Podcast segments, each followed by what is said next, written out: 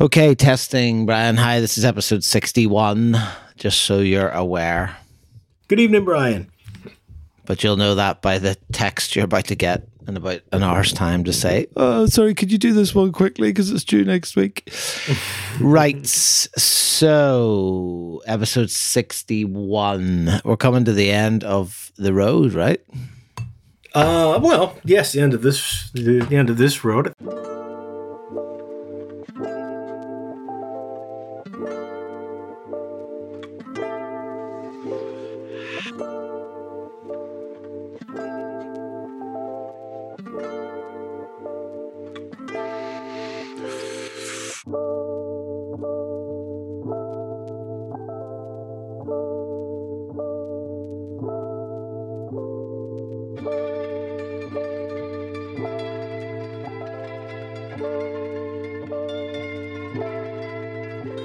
Okay, hello everyone, and welcome back to the Tokyo Jazz Joints podcast. This is episode 61. I can hear James smacking in my ears already, even before I finish the intro. James, are you on the beers already? It feels like you probably I, are. That that's definitely some peripheral noise because I was completely still during your otherwise sterling yes. introduction. Um, yes. I'm I'm pretty good, man. How are you? Uh, where are you? You're still doing a lot of your world traveling, I know, for the book and other things. But uh, recording back home today in Belfast, yes. Recording in Belfast. Um, if Scotts Jazz Club in Belfast is to be be believed, uh, they put up a post about this European book tour, which sounded very grand.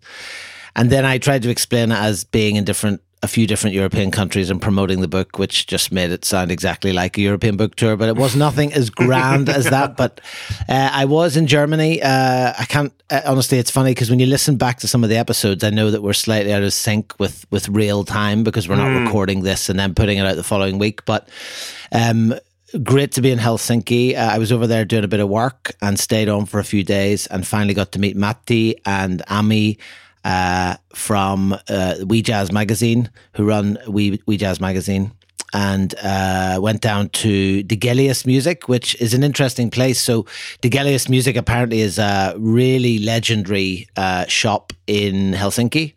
And funny enough, in, in a strange synchronicity with, with jazz joints and things like that, um, uh, it, it it actually closed. Well, I think the owner passed away or gave it up, and it was then taken over by um, uh, someone else and kind of declined a bit. I think it was well known for having like a lot of jazz and a lot of world music, and you know being a really like specific kind of collectors type shop. So interestingly, We Jazz have moved. They've kept the name. They still have the old original sign in the shop, and they've moved up to a slightly different area in Helsinki. And a lot of the We Jazz uh, records are in there now, as well as a whole other selection of records. So they've closed their shop. They still have their office where it was originally, and now the shop's moved to Degelia. So got down there did a little signing, met a couple of uh, lovely people. One named Jesse, very nice uh, man who came uh, bought a copy of the book uh, and uh, had a bit of a chat with him. So that was great. And then last week over in Germany, in Mannheim, at the unbelievable Enjoy Jazz Festival, James, I tell you what, like next year, honestly, it's been going 25 years. It runs for five weeks, which to me just seems like a staggering length of time for any kind of festival. Um, but I think you would have loved it. We got I think to. I think it's one of the longest. Um, I know the Montreal. Uh, well, that's pretty much an entire summer long in Montreal, but made up of a couple of different festivals. But yeah, five. When you when you sent me some of the pics and were like, you know, this is going on for weeks longer, I was kind of like, wait, what? Why have I not heard of this? Actually, I'm surprised I hadn't. Uh, I hadn't heard of it before, but it but it looked absolutely amazing. Um, well, it's been going 25 years. I wanted to ask it's, you uh, about the uh, the record store because it, it's really interesting. You were saying that about, especially about how uh, the ownership sort of situation and the change. Because I had a little trip myself um, a few weeks back to Southern California. Uh, not really jazz related; it was some family things. But you know me, I got to sneak off to a couple of record stores, and so I was able to get to the legendary Poo-Bah Records in Pasadena, which has been open since the '70s. And um, a friend of mine here in Japan used to work there actually in the late 70s when he was living in LA. So he told me you got to go by there. And and it was almost exactly a similar situation. The original owner kind of got old. He got disillusioned with the record business and he was just going to shut it down. And this is one of the maybe, you know, most five most famous record stores in all of Southern California. But luckily, a new owner came around, not only purchased all of the stock, but agreed to sort of keep the vibe of the place. And Philip, yet again, amazing. We start chatting with the, the young guy that's working there, and it comes out that, you know, my friend's opening a place in Northern California, and I live in Japan. He's like, Oh, Japan. Yeah, I mean, uh, you must know about all those jazz kisa then. Philip, I kid you not. This is like the first thing that he says. You're like, no, tell me, like, t- tell me more, tell me more. Just, uh, just a wee bit, and then you know. So of course, my buddy is like, does he know? Are you kidding? That this guy, you know, he's put out a book, and and the guy goes like, oh, I know that. I've seen that online. Like this, that's great. I want to get a copy. So even men, we walk into these random random record stores and and get that sort of uh, you know. Uh, uh, awareness of what we've been doing. It was really, really awesome because it's certainly not what I was expecting. I mean, I know that we have a lot of people in the States that have been contacting us about getting the books, but maybe not so many record stores, you know? So hopefully with our next, uh, next round of printing, we can get a couple copies there. Well, look, definitely. I mean, um, yeah, definitely. I mean, just to go back to, to the Enjoy Jazz, because uh, I met the, the owner of the festival, who again said some very lovely things about the book. But they did they set up a great listening event, which which actually was kind of in conjunction with a, a hi-fi store in the in the city of Mannheim, and I think you would have appreciated because they brought along some heavy duty equipment from uh, stuff that we've seen. I, I, think I can't remember where the turntable is, and apologies to the audiophiles, but it's you know one of those turntables that has the kind of glowing blue plate. Mm-hmm. And I think he said it was about 14 grand for the thing. They, they brought along a record cleaner that was five grand alone. And I was not allowed to play any records until they'd been thoroughly cleaned. And mm. then uh, as part of the listening event, you know, there was someone from the hi fi shop. So he had these white gloves on, like a Japanese taxi driver, and only he turned up the volume, turned the volume down, put the needle on the record. And I just gave him the records with a post it, said, you know, can you put on track two? Introduced the track, talked a little bit about the project. And it was just a really nice chance to, to kind of enjoy uh, music in that setting. But fantastic festival. I told you, like the Ornette Coleman tribute concert on the mm, um, mm-hmm, Saturday mm-hmm. night as well was incredible. So, yeah, massive shout out to to Enjoy Jazz Festival to Rainer, uh, the the um, the uh, not owner. What's the word? Uh, it's like a ship's helm thing. Um, the organizer the organizer of the festival. He's the ship's wheel. He's the ship's wheel of the festival. Um, and um, big shout out to Henning, who helped bring me over Dennis as well. Uh, and a massive shout out to Ulrich as well, James, because uh, met, a, met a German ship. journalist. Every good met a German journalist called um, I know, right? Um, and also, a big shout out to Ulrich, uh, who uh, is a German jazz journalist that I met, and he's going to do a piece uh, about the project in Jazz Podium, which I believe is is Germany's uh, Ooh, oldest yes, jazz magazine. Yes. Wonderful, so wonderful. that'll be nice no, as well. That is that um, superb. Well, look, things are moving, man, and I mean, we we have more news coming, which we can we can save for a little bit later. But we do still have, I believe, we've got two more episodes to document uh, from your trip here here in April. Is that correct? We've got today, and then next next episode will be the finale before you finished up to fly back. Is that right? But like quite a few more. Yeah. So six or seven. Yeah, we have. I mean, it's a mixed bag. So this is this is kind of always one of these interesting bits of of these trips, right? Because sometimes we're together, sometimes we're apart, mm. sometimes I'm going to places that you've been, sometimes it's other places that you haven't made it to yet. And so I, I think it's always interesting to kind of do these some of these episodes as well. But we left it in Osaka, and actually, that's uh, after yeah, and a good dinner in Koreatown. We uh, parted ways on the Monday morning. I think I we got off pretty early because we were jumping on the Shinkansen to, uh, down to Okayama to mm-hmm. Uh, get uh, the boat over to Shikoku. Now what do we know about Shikoku, or what do we not know about Shikoku? Rather, well, probably be you know, more it's, it, accurate. It's interesting. I mean, you know, we, we know a lot of feedback from our listeners and friends and people who visited Japan many times, but Shikoku is sort of the forgotten of the four major islands. It's it's the smallest of the four, and I think it's a place that's not visited nearly as much as obviously Honshu, but even Hokkaido and Kyushu, which is a real shame because it's it's got its own unique special culture to it. Probably the most famous thing is it has a a 1,200 kilometer long Buddhist pilgrimage route where, from the way old days, pilgrims would walk through the 88 temples, walk by foot all around the island. And, you know, if you've been to Japan, you know, all the islands are extremely mountainous. So this is a very strenuous pilgrimage that some people still do, actually, ever since the 9th century. Um, and then the great port town of Takamatsu, which is right across the, the bridge from Okayama City, uh, is the capital of Kagawa Prefecture, very well known for being the udon prefecture of Japan. Do you like udon oh, yeah. noodles, Philip? I'm not a fan of udon. Actually, I think they're a bit fat for me. I, I prefer don't love soba an, myself. Don't love an udon.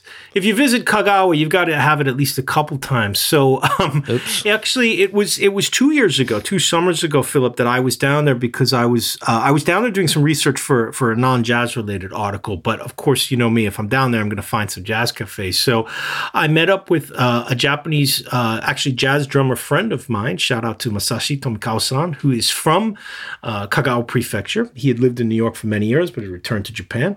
So we met up and I said, look, I want to go to this place called uh, Uptown, which is a really old Kisaten. Um, but Philip, I don't think I did my full research properly because I was sort of on assignment for this for this other article. Uh, because I know that you uh, actually found a couple other places that I did not hit in Takamatsu, sadly. Well, yeah, there's a, quite a few. See, like I don't really know Shikoku. In fact, this is uh, in 20 years is the first time I'd ever made it to Shikoku, and it's funny because it's one of those places. Like, and I think you have this in every country. Like, if if if someone's from England and they say to me, "Oh, I'm from somewhere like I don't know Colchester," sorry to anyone who lives in Colchester, you sort of go, "Oh yeah, yeah, yeah." Like, and obviously you know the name, but like I could not put it on a map, right? Without looking mm. at a map and, look, and looking it up. And Shikoku is one of those places I think where people are like, you know, you would have met people over the years and they're like, oh yeah, I'm from like Matsuyama, I'm from Takamatsu, and you sort of go, oh right, right, right, right, and like I think part of me was like, and you know, like a lot of Japanese place names can be quite similar. Like there's quite a lot yes, of Matsus, yes, there's quite a lot yes, of Yamas, you know. And, so and I think it's anyway, also that people people would have heard because you know you and I had heard the same thing with me. I'd only been there the first time about five, six years ago, but everybody in Japan has heard of like the folk tale of Momotaro, the Peach Boy, which comes yeah. from Shikoku Island, or Dogo Onsen, which was you know one of the models for the for the hot springs in uh, Miyazaki's movie Spirited Away. So people know these sort of things from the island, whether Japanese or overseas tourists, but not yeah, like you said, not a lot of people actually spend time there. Yeah, and actually, Dogo Dogo is uh, onsen was where we went um, and stayed that night. So it was a kind of a dash to to uh, Okayama and to get over to pick up a hire car because again, like you know, we I wanted to combine a little bit of, of tourism and holiday making with with going to some jazz places too. So um, we made it over to um, Takamatsu, picked up the car um, and as you said, uh, the plan was to go to Uptown. So I made a beeline for Uptown actually, and it was closed. Uh, well, I say it was closed. So I went to Uptown, and uh, there was a man reading a paper in a window. so I kind of popped my head round and said, "Oh, good morning. You know, um, just came to hang out. You know, I was hoping maybe we could come in and have it." And it was like, no, sorry, I'm not open till I think it was 11 or something like that. So, and, and, it was very much James. Like we've been in these situations. We talked about jazz yeah last week. Like sometimes mm. you know when to push, and other times you're like, okay, that's fine. Uh, this is not happening. So we actually went off and wandered. And I think what was striking about Takamatsu, it had what felt like miles and miles of those kind of Shotengai streets. Oh yes, with, yes, yes, definitely, like, unbelievable, yeah. unbelievable, well, it, and like walking for, back in time two, sometimes. It's for two reasons because it is so stinking hot there in the summertime, but it also has a lot of rainfall. So, you know, they put these very high, sort of like clear to let the sun in, gotcha. But it does uh, keep it a little cooler. And yeah, definitely a lot of those, a lot of those streets and shops, not pretty much unchanged since the late 60s. You can oh, tell yeah. kind of oh, like, yeah family run sort of like western clothing shops that like everything looks like it's like for 80 year old japanese men sweaters you know your kind of stuff philip you dig that retro stuff not me but oh yeah yeah um, definitely my look but definitely I noticed that too because you know when, when I think Uptown is sort of just a little bit off of one of those main Shotengai uh, shopping streets. Yeah, I, and um, it was so. So we kind of actually walked around the corner, um, and weirdly, I actually cannot remember now. To be perfectly honest, if I had the name even or whether I just stumbled on it on this Shotengai, but quite literally round the corner was a place called Mimosa Bird. Um, and it says on the sign used uh, jazz forward slash used LPs.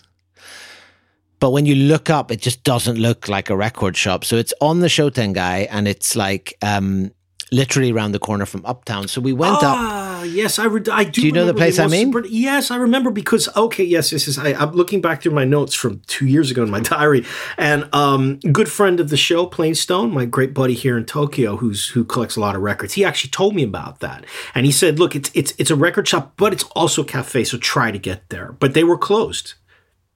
Well, it's actually not a record shop anymore, which is it was mm. kind of hmm. the interesting thing. So, what happened was it, it actually says record cafe, so so it's sort of I suppose it says both, but we went up and it was uh, not in any shape or form really recognizable as what you would or what we would think of as a jazz kisa, but mm. also clearly a jazz place. So we went in, and again, it's becoming a theme on this trip, but they were getting ready for a very what looked like was going to be a very busy lunch service, right? so there was a you what you came in on the left and there was it was quite clean the space. Like there wasn't much on the walls. There was like a couple of uh, album covers uh, there was a poster of miles and stuff like that. And when you come in on the left there was a counter um, where people were very busy and it was full. Like there was there was older people all sitting at the counter having coffee and having food. And then to the left, where what used to be, I later found out, the record shop space had all been cleared and it just had almost like trestle tables, like not non permanent tables kind of set up. Mm. And all of them had the places laid, you know, for like a lunch kind of service. And it was really weird. And like the owner was sort of sat behind, in between these two things was the cash register, and he was sat in behind them. So we just went in and like as as we do, and you kind of go in and kind of figure out, right, okay, well what's you know, like what's the crack here? Like what's is this a place at all? Like, you know, am I gonna be able to photograph? Like, you know, all those kind of things. So we ordered a coffee, which uh, in itself felt like a kind of an odd thing to do because people were just getting tucked into like full full lunches at this point. Um I'll give you some hints. I'll give you some hits there, James. There's uh let's see, there's a nice uh, put a a nice pork uh, and bean sprout uh, onion sauce. You would like that, right? Uh, uh what about a uh, chicken ma- chicken mayonnaise miso yaki? Oh, what about that? Lord, please, please stop. No, no. Go, going behind the curtain, I've I've just come from a very very heavy grilled Korean barbecue birthday dinner for my son. So the last thing I want to do is hear about jazz kisaten chicken and mayonnaise. That just you don't want to put you don't you don't want a pork and a pork and oh, eggplant with oyster sauce. No, no. Anyway, that's just some of the that's just some of the menus that were coming up that week. But look, it looked very nice. You know, like probably pretty decent food. You know, full set. You get your rice, you get your miso soup, you get your pickles, all the all the usual sort of stuff. But there wasn't really too much trace of jazz. So as we sat there and had the coffee, I kind of called over to the owner and said, "Oh, you know, I'm just curious. You know, it, it says record shop," and and he was actually very nice. Once we got talking, and um, we started to chat, and he told me that it's the 16th year it's been there, um, and actually it was a record shop and a cafe until 2021, and then they switched over to become a lunch place. Um, mm, mm, and there isn't really too much more to say about it. I mean, it was, it was, I, I took some photographs, which, you know, eventually will go up on tokyojazzstories.com. Um, it obviously has that footprint as a jazz cafe. Um, but like, again, 2021, I suppose, is a significant year in terms of maybe customers and COVID and all those things. And for whatever reason, I think he just wasn't feeling the record shop thing, whether he was making any money off it or not. I mean, we all know, like, being in a record shop business is, is pretty competitive, especially these mm. days with with the internet and stuff like that. So. Uh, they switched over, and I mean, I would say, based on the amount of tables, doing a pretty roaring trade for lunch. I mean, there was a lot of um, there was a lot of places laid out. Like I would say they were doing 20, 30 covers there for lunch. And uh, he just seemed, the master, he just seemed sort of resigned to what it was. And he was very pleased um, that I was asking. I think you know, he's sort of kind of almost a bit bemused, like that re- same reaction that we often get. You know, well, and probably I, the only it, stand. I think it's uh, I think it's interesting, Philip, because you know I mean we we've seen places like say for example in Tokyo like Rompercicci, an old favorite of ours in Nakano, which opened ten plus years ago, and they they made a sort of a big effort to sort of attract the lunch crowd. I think for a couple reasons. One, you get maybe some of the non-jazz people to come in and spend some money and come back again if the food's good. Um, and two you know people are drinking less so you're making less money on the alcohol that you probably used to sell. So as a, as a business model i think that we're probably going to see more and more of this type of thing. Yeah, which also, I mean, reminds me of, of uh, Dante that we talked about in Morioka as well, because actually, that when Tom and I were in there, the only other two customers were people who were having the lunch set. I mean, they were they might have been into jazz, but they weren't there specifically because it was a jazz kisa by any means. It was it was they were office workers who were on their lunch, you know. So, um, I think if you remember correctly, as I was leaving, I shot something again, one of those things that you see in Japan just hanging in a hallway, and no one, no one ever takes it or even dreams of of removing it. But uh, there's a very large. It's about your sort of size, actually. The big baggy t-shirts. Um, it, it, it's a cannonball. Cannonball Adderley T-shirt, and it, the quote says, "I hate crowds unless they're paying customers to see Cannonball."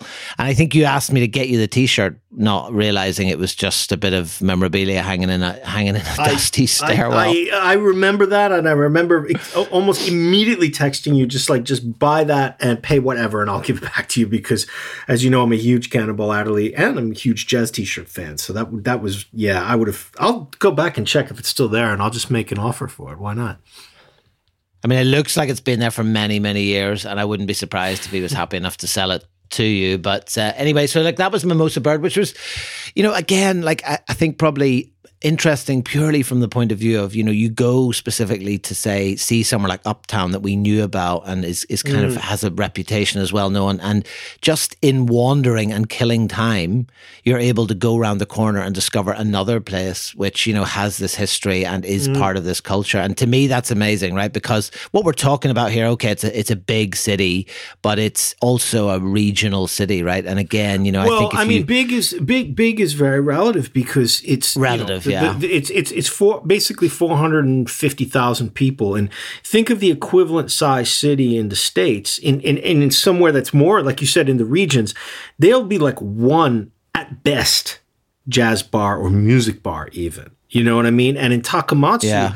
I remember uh, when I was walking with my buddy there in the evening, we were going to grab a bite, and, and I saw this gigantic Jamaican flag. And I was like, well, that's got to be a reggae joint. Sure enough, little reggae bar music, DJ events, jerk chicken. Uh, you know, again, right around the corner from the jazz as well. You know, so so these regional cities in Japan always are packed with music bars, not just the jazz keys. It's it's just remarkable. Yeah, it's incredible, but you know, uh, long may it continue. So by that point, I think we we we might have gone and grabbed some food actually, and um, by that point, it was it was officially time for Uptown to open. So we returned to Uptown. So James, what to say about Uptown? I'm curious because we've both been there, but not together, and it sounds okay. from your hints that we've had sort of interesting experiences to say the least. I I would say that's uh, understating it a little bit. Yes. Um, okay. The, the first thing would be, and and this is in no way criticism. It's one of the things we love about the jazz kisaten. Um, they sometimes can raise the art of clutter to levels that previously I've unexperienced with. Okay.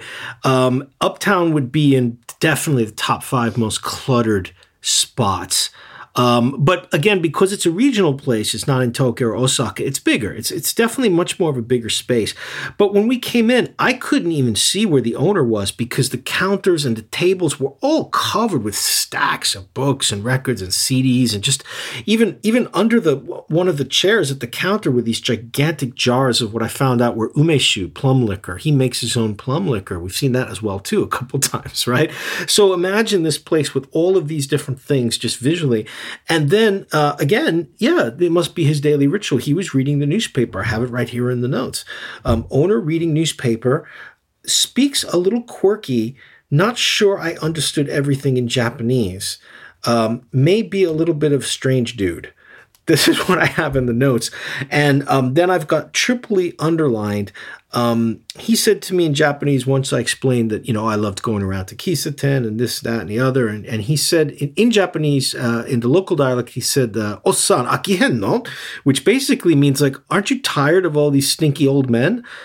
Which was a very like funny thing to say because it's kind of self-deprecating because he himself is that age. And i said oh well you know i mean uh, they're, they're pretty good. And he's like well you know i'm one of the youngest owners and i'm in my 60s and i was like oh okay that's pretty funny. But slowly as he started to talk i started to get a feeling that this guy was definitely going off on his own direction. It just there was just something, and my friend, who's of course a native speaker and native to the region, was picking up on it as well because he was sort of elbowing me and giving me the side eye. And he's being like, "This guy's a little quirky, man."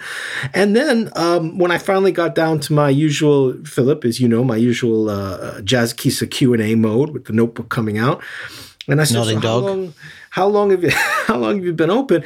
I'm not joking. This was his answer. 30 fucking years. he says in really good English. And I was just like, wow, okay, because we've been speaking in Japanese the whole time, but I guess he thought that, oh, you know, bringing out the, the, the 30 fucking years would make it sound like kind of, you know, oh, I would appreciate the English. I thought it was pretty funny, if not a little bit unusual. The, his manner was just completely different to almost any owner um, I've ever met. Yeah. That's why I've, yeah. that's why I've yeah. got it. I've got it underlined here. Friendly but quirky, uh, lives upstairs where he has more records. Um, I'm not ordering the umeshu. As you know me, I ain't ordering any homebrew from these guys. So um, that was the extent of my notes. It, uh, yes, definitely a little bit memorable. Um, but you know, we didn't stay long. I think we had a coffee. We talked a little bit of music. He he did have some new albums, which was interesting. He had some more current releases on CD, plus the usual you know rack of old records as well. Um, but yeah, it, it was just something a little different about him that I didn't feel like we would want to stay for an hour, sort of you know talking music for that long. Do you, do you remember where you sat? I sat at the counter uh, by the front. Right. Yeah. Well, look, I mean, I wanted to tell you about this at the time, but um, I thought I'll save it for the podcast. I mean, I, as it turns out, that was like, didn't realize it was going to be six or seven months down the line, but hey, look, we're busy. But I mean, you know, I would say probably look, we know like the jazz Kisa owners, like to be to, to do this full stop, right? You have to be eccentric, you know. And we've talked about like particular owners, people like um, you know, Basie's owner, Sugawara-san. We've talked about you know Samurai's owner, mm. um, and you know even people like Hayashi-san who runs Candy. But like this was, I would say, the first time this guy was odd to me. Like it wasn't eccentric he was mm. just really odd. And I would say it's probably the first time I've really felt uncomfortable, actually. Like I felt quite uncomfortable being there. And like I wanted to stay and talk and I wanted to photograph, but also I just wanted to leave because it just I left with such a weird feeling. So um, I'll set the scene. I mean, we we came back obviously, um, you know, and he couldn't say don't come in because you know he was open, and he put us at this table um, at the window, like so backs to the window and looking down at the thing. And as you say, like, I mean, you didn't mention the grand piano either. So there's a grand piano in there too under all that clutter. um, yes, right. right. And, and it's right. got like this you know, it, I mean, he's he actually told me I've been open for forty years, right? So, mm. um, but so it has this kind of like, and it has this eighties feel. Like there's these silver. It's like a silver counter. Um, some of the chairs are like silver framed with like kind of leather upholstery, and you know, so it, you can really pinpoint like the kind of era.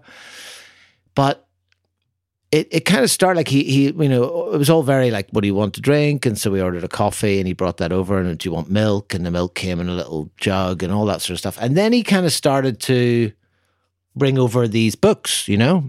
Because um, I said oh I'm you know I'm actually just traveling around and you know we've been up in Osaka and we're you know blah blah blah. And he when I told him about photographing I think actually maybe I had my camera just sitting you know? Um, he brought over these books, and one of them was this jazz. Uh, is it Jazz Kisa sixty nine, I think, or Jazz Road sixty nine or something? So, and he was in that, right? So he, you know, he'd been photographed before. So I thought, oh, this is, you know, this is good. He's kind of showing me these and da da da. And so we chatted a bit more, and he put on some music, and it was just like an oddness, and and weirdly, like he he kind of sat like at a table, but like opposite, but about I don't know, six or eight feet away.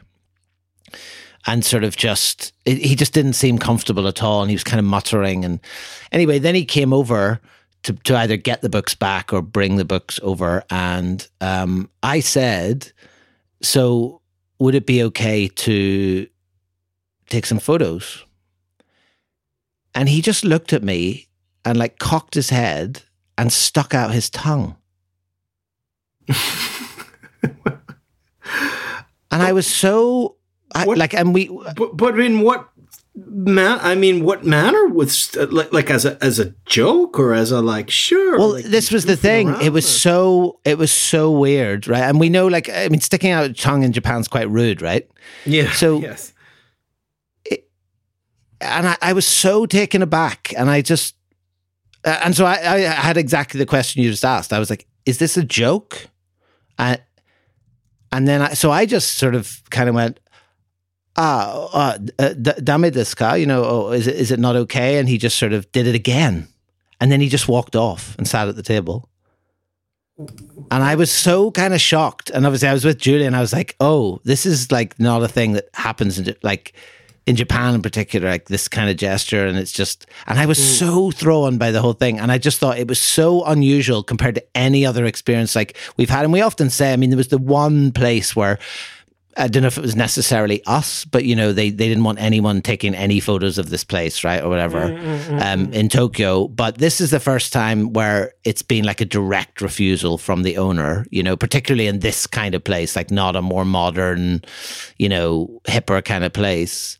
Mm. And I just was so completely taken aback, and I just it just made everything feel very uncomfortable. And I do wonder, I mean, having observed and spoken with him, I do wonder you know, it, was there an element of sort of maybe cognitive decline or something? Like it just, something didn't feel like, oh, this guy's an eccentric. It just felt like he was really that's really okay. A bit that, odd, you know. That's interesting, th- th- Philip. This is interesting for a, a lot of reasons, but um, I, am thinking. Okay, so like I said in the notes, I'd written down that the guy seemed quirky and eccentric.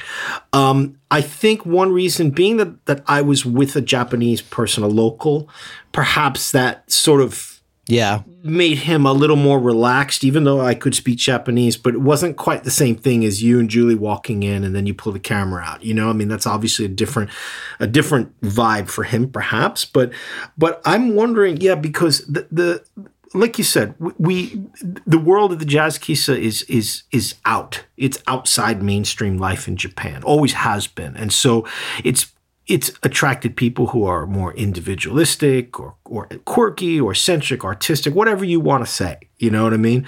Um, but yeah, I totally can understand that feeling because I think that maybe there was there was something. Now he wasn't he didn't strike me as being that old. Um, but of course that, that that doesn't necessarily have any relation to to whatever condition he may have. But um, uh, you mentioned okay about sticking your tongue out. It is rude in Japanese culture. It's something that you do. It's something that kids usually do, where they you'll stick your tongue out and you pull one eye down, and it's sort of just yeah. like you know, it's like when we say like na na na na na or something like that. Yeah, you know, and that's and, exactly that, that's exactly the feeling uh, of yeah. of what it was. The way he kind of the way he kind of did that, you know, and which is which, and just to be clear, like I'm not weird I'm not a grown up to do very odd. Very very odd. The whole the whole thing was very odd. Not least of course as well like i mean he's running a cafe. It's not like i stopped mm. some guy in the street and said can i take your photo? I mean like i'm in yeah. here as a paying customer. And just to be clear like i'm not suggesting oh well he wouldn't let me take photographs so there must be cognitive decline. I mean i have people in my family who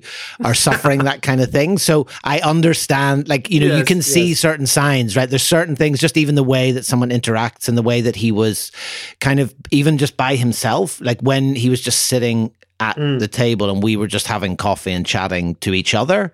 Mm. And he was, you know, there's just an element of like, this man is just not at ease, like with himself in the way that he was kind of behaving. And it, it was just a very strange experience and kind of i mean and you know look you can take things personally and obviously it's not and i think we're just but i think it's also it took me a while like as we're driving to the next place to just be like you're kind of just processing it because you're like, we're so used to coming out of places just like totally buzzing or you know mm. being like wow that was mm. weird but like mm. you never we never you never used you never really experienced that feeling of coming out feeling like a bit sort of like uncomfortable and sort of awkward and like okay it's not the end of the world right but it's just it's so unusual in in oh, in the kind Philip, of lived experience just, we've had uh, of it you know I, have I've just flipped pages of my diary. I do have one more Here we go. from my from my buddy. Uh, so he said to me after we left, I've got it scrawled in here, and I was probably writing as we walked, but uh, it says, "Master's Japanese was a little strange." Now he he said this to me before I said anything you know uh, so so that was his impression again and as somebody who's local so who understands the dialect um, and so i think that you know look you and i both speak japanese but i, I would hardly say that we're, we're fluent and sometimes nuance or tone can be a little bit tricky because you're concentrating so hard on just making sure you get all the vocabulary. You know what I mean? Um, especially when you're, you know, in a loud cafe, there's music playing, and you know you're kind of on like, you know, we're on documentary mode. You know what I mean? So you don't want to, you don't lose anything. But sometimes that sort of feeling of personality or the way tone comes out in Japanese goes over my head at least. Um, so the fact that my buddy just just mentioned it immediately it was sort of like, oh, okay, so there was something a little bit different about this dude and the way that he talked. So, um, but yeah, I'm I'm really curious to know if if any of our we I know a lot of our listeners are like us and they've been to Japan and traveled around. Now, Uptown's not exactly you know a major spot on the map, nor is Shikoku. But if any anybody listening has been there, you know, please do let us know what your experiences were. And, and I'm going to get on uh, right away tomorrow, Philip, to the um, to to the Japanese uh, jazz kissa group on Facebook, which has thousands of members, most of whom are Japanese. Um, and I'm not going to say anything. I'm just going to be like, hey, has anybody been to Uptown in Takamatsu? And because I've noticed that the, the dialogue on there is pretty free. Um, people tend to give their stories, the kind of stories that you and I tell in English. A lot of them will share that, like, oh yeah, that guy was really crazy, or he was really drunk that night. You know what I mean? They don't tend to hold back on their opinions of the jazz kissa. So I'd be I'd be curious to, to know if anybody else has been there and, and had a similar uh, you know experience or impression. But it's certainly the most odd well, is it a non-refusal? Did did he actually say do not take photos, or or did he just do that and sit down? Well, I mean, not in so many words, but I mean, it was very clear. Like, I mean, there was mm. no way I was going to sort of be like either.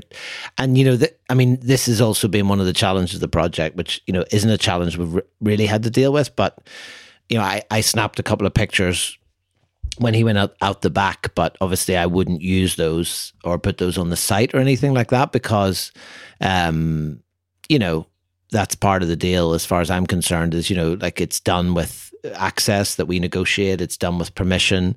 Um, and if someone says no, then I wouldn't, you know, uh, take photos and, and share them. They, I, they were just purely for my own reference in terms of being able to talk about this place. And, you know, look, all the experiences we have, even turning up to places, um, you know, that are closed and so on, is all part of this this kind of experience and the adventure of the project. So, like, it's it, you know, it wasn't the end of the world, and it was kind of disappointing because it was a really nice place and very photogenic. So it would have been great to been able to photograph it, and also having known that it was photographed before you know, you think, well, it should be fine. But then again, like who knows what that experience was like, you know? I mean, for, for other, and I'm not, not, not, not casting any shade on any other photographers, but you know, it was in this jazz, uh, I think it's Jazz Kissa 16 or Jazz Road. I think it's Jazz Road 16 Jazz Kissa. And there was a couple that actually he was in. So who knows, right? Maybe that was something that he agreed to and then photos were taken he didn't like or, you know, like he didn't like the experience or something. So, you know, there's no context for it, but it was just so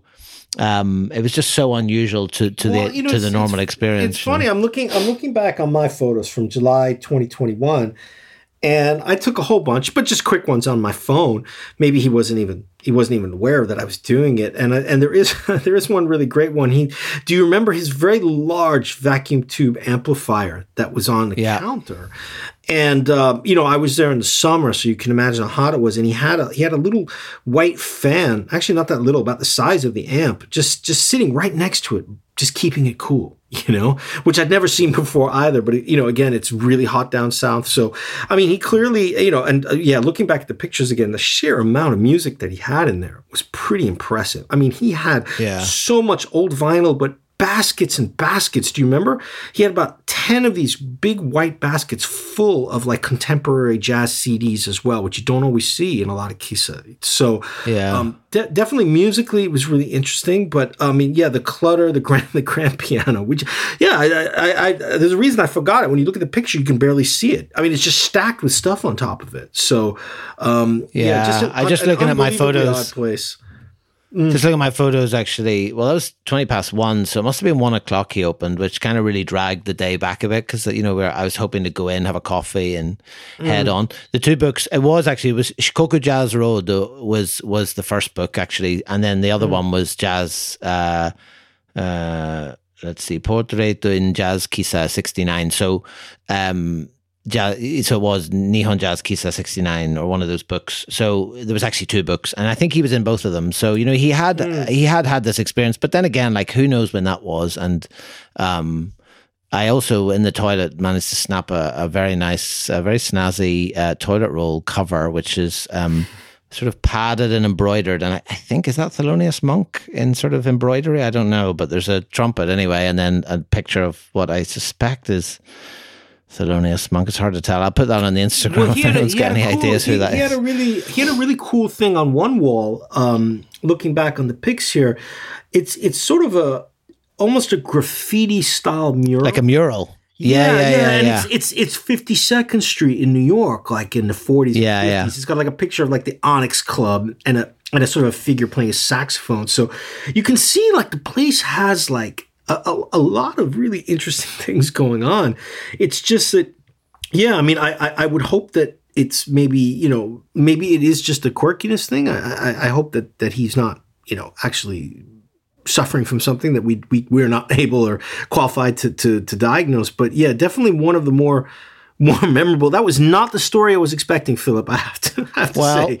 You've, you've I mean, it could be surprised me with this one because I was I was it could just be that it could yeah. it, it could just be that Jazz Kissa broke him. Who knows? I mean, um, it's funny because the, the trail sort of gets warm again in, in, the final place that I'm going to chat about today, actually. So we'll we'll have a little call back to Uptown to finish up. But look, talking about disappointment, um, once we left uh, Takamatsu, we kind of headed around the coast road uh, to a place called Mitoyo, which again, I suspect it's one of those places you probably wouldn't go ordinarily, but you follow the coast road round and you get there. And there's a place um, by the roadside, which I suppose is it's sort of a combination of some of the other places. It's called Accent, um, and the short story is it was closed, um, but it was in a quite a new, quite a new house, um, but almost like a Swingville place that we talked about recently. You know, it was kind of on the ah, roadside, right. felt like quite coffee and cake, probably nice curry set or something for lunch, or you know, probably homemade food.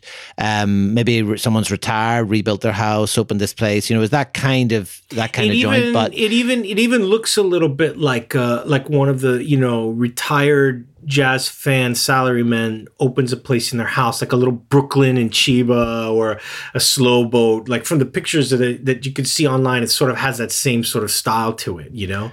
Yeah, so, they have a very big. They have a very big sign on the the sort of main pillar that looks out of the house that looks out onto the street, which says um, "Accent Why Hirano Plays," like it's sort of a mock-up uh, mm. record label, and it has the the track listing is coffee track two sandwiches, track three lunch, track four juice, and track five dessert. So there you it's, go. It's it, I mean, it's it's huge actually. It's huge, I mean, and I think yeah. it's I think it's a house upstairs because you uh, can see like there's curtains and so on. Yeah, now the, yeah. the sign on the door said uh, it was closed that day, uh, but to be honest, it felt like it was closed not necessarily for good, but it didn't mm. feel like it was just a take UB. You know, it felt like it. It's oh, definitely right sort of maybe been closed for, for a bit um, or was going to reopen, you know, in the sort of summer season or something. I, I don't know. But anyway, look, I we've, you know, passed it, photographed outside, uh, and we have a record of it. So, you know, who knows, at some point we may get back to it. But that brings me to the final place today, James, which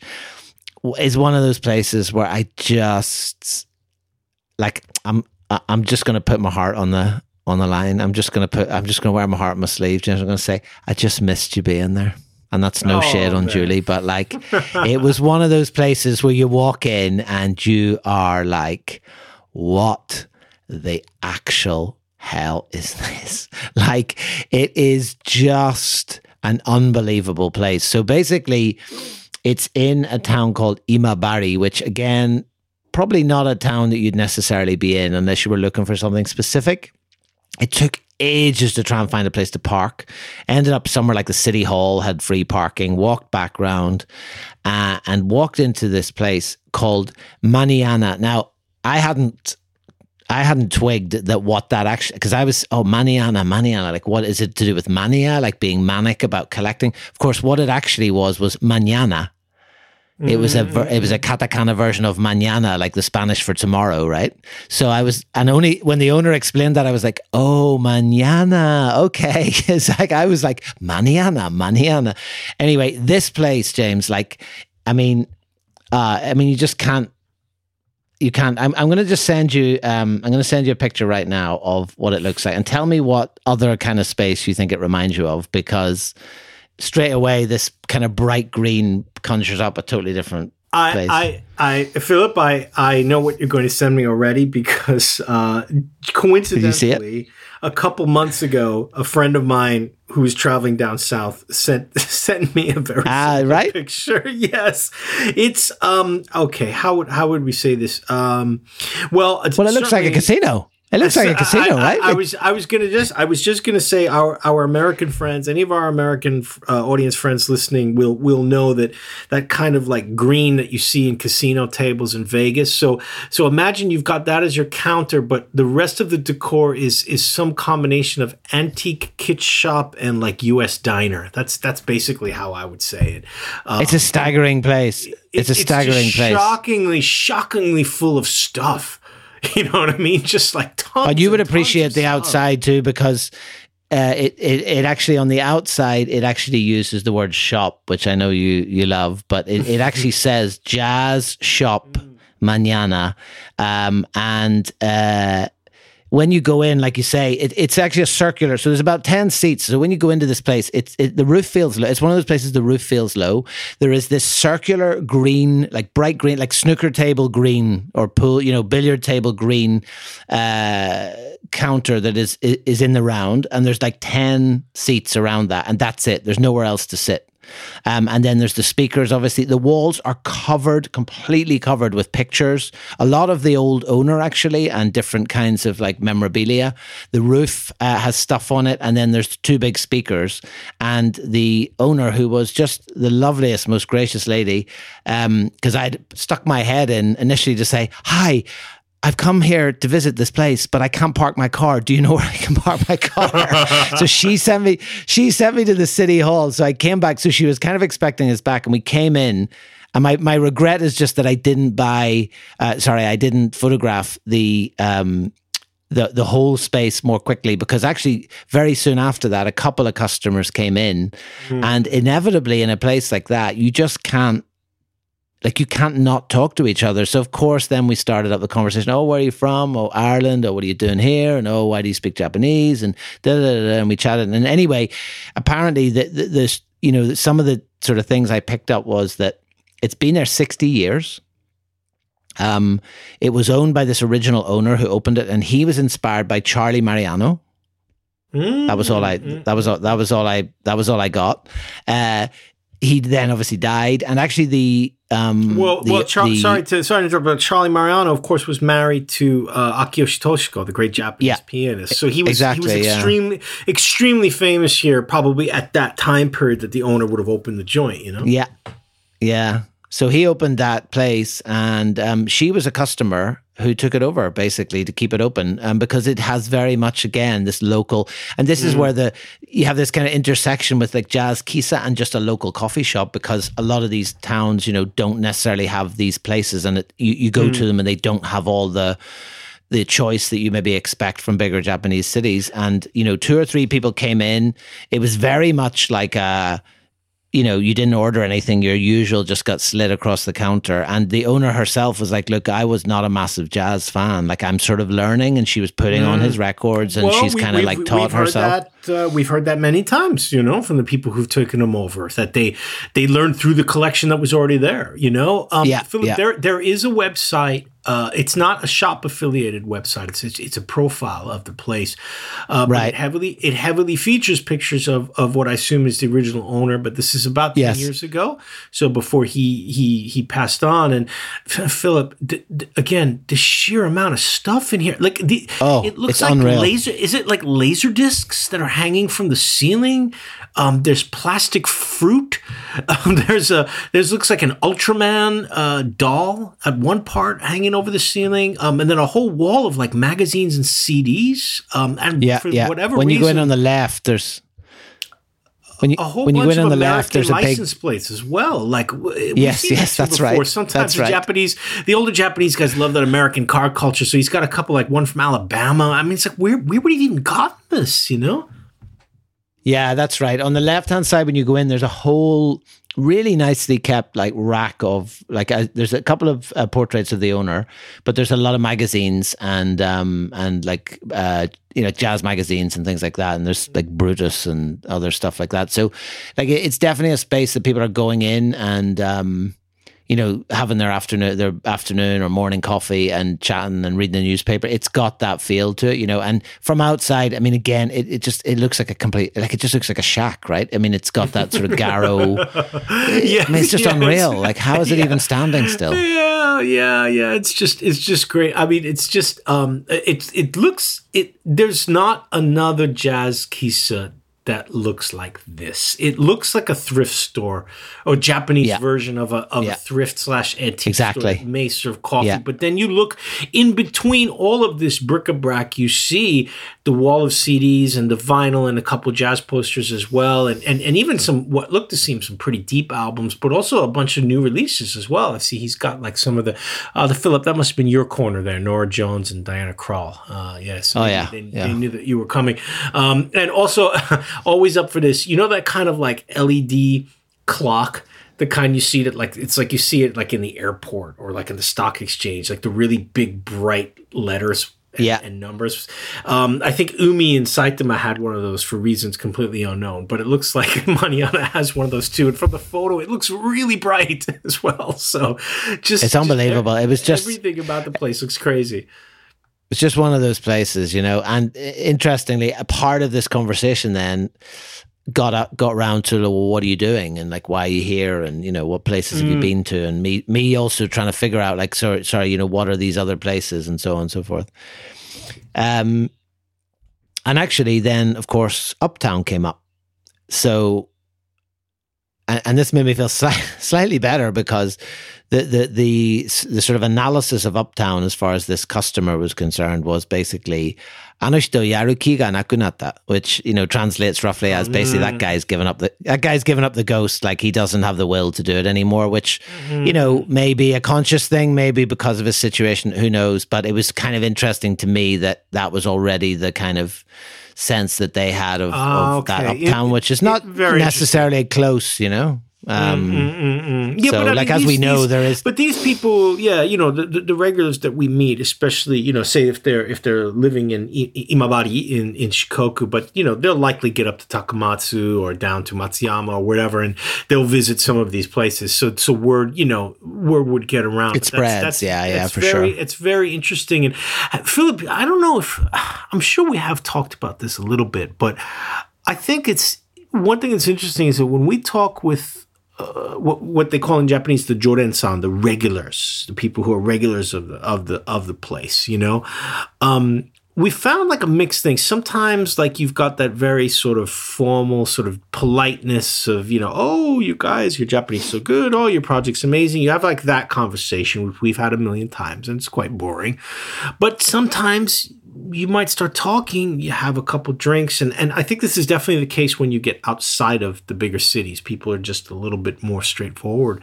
Uh, and, and, and we have, I think, the advantage of look, sometimes being a foreigner in Japan is a great disadvantage, but sometimes it's also a great advantage because people will open up to you because you're well, what who cares if I tell you what I really feel? You're a foreigner anyway. You you don't know me, you don't know my circle.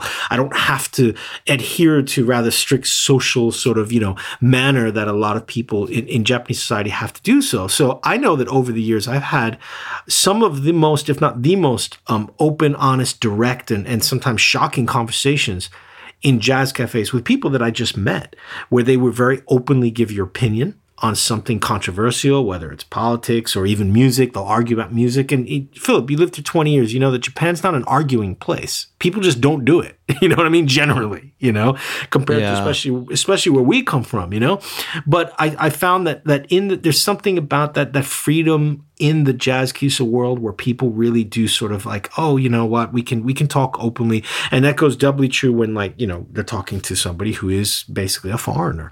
Um, so so that I think that that's interesting that they would you know you're right within the conversation. You say you went to Uptown, and then they'll immediately give like a very honest because frankly that's a that's a rather sharp comment in the Japanese uh, context. But I suppose, yeah, and I suppose also that I mean, you know, I mean, maybe, maybe we romanticize it as this like we're all in this kind of jazz world together, you know, like, and we're all working towards some sort of imaginary goal. But I mean, the reality is these places are businesses, and probably like certainly at one time were competitive for customers as well. So, you know, you, you have to also factor that kind of jealousy and competitiveness in. And like we all know, you know, like any, like even smaller cities, you know, that I've lived in, you know, there's maybe one or two, there's kind of like two, like say soul clubs and they're kind of don't mix and don't cross pollinate and like you think well why if you both you know if you all love soul music or you all love swing music or whatever it might be why would you not all just sort of but that's just the way the nature of things right? And and you know music scenes tend to be cliquey and they tend to be kind of competitive and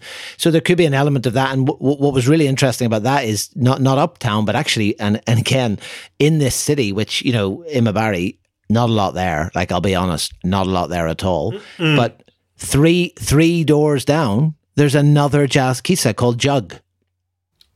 I and did not know that. In, in, Ima, in, yeah. Imabari City, really? On the on the same street, like it is what? literally okay. three or four doors down. I and I said to them, "Wow, okay." And I said to them, because I was asking them about other places, right? You know, like mm. on on on uh, on Shikoku, and weirdly they didn't mention Jug, and so I said, and and the sign says Jazz and Coffee Jug, and then it has jug in in katakana uh, as well. And the sign was just like the lit up sign was sitting in the doorway, so it wasn't like it was closed forever.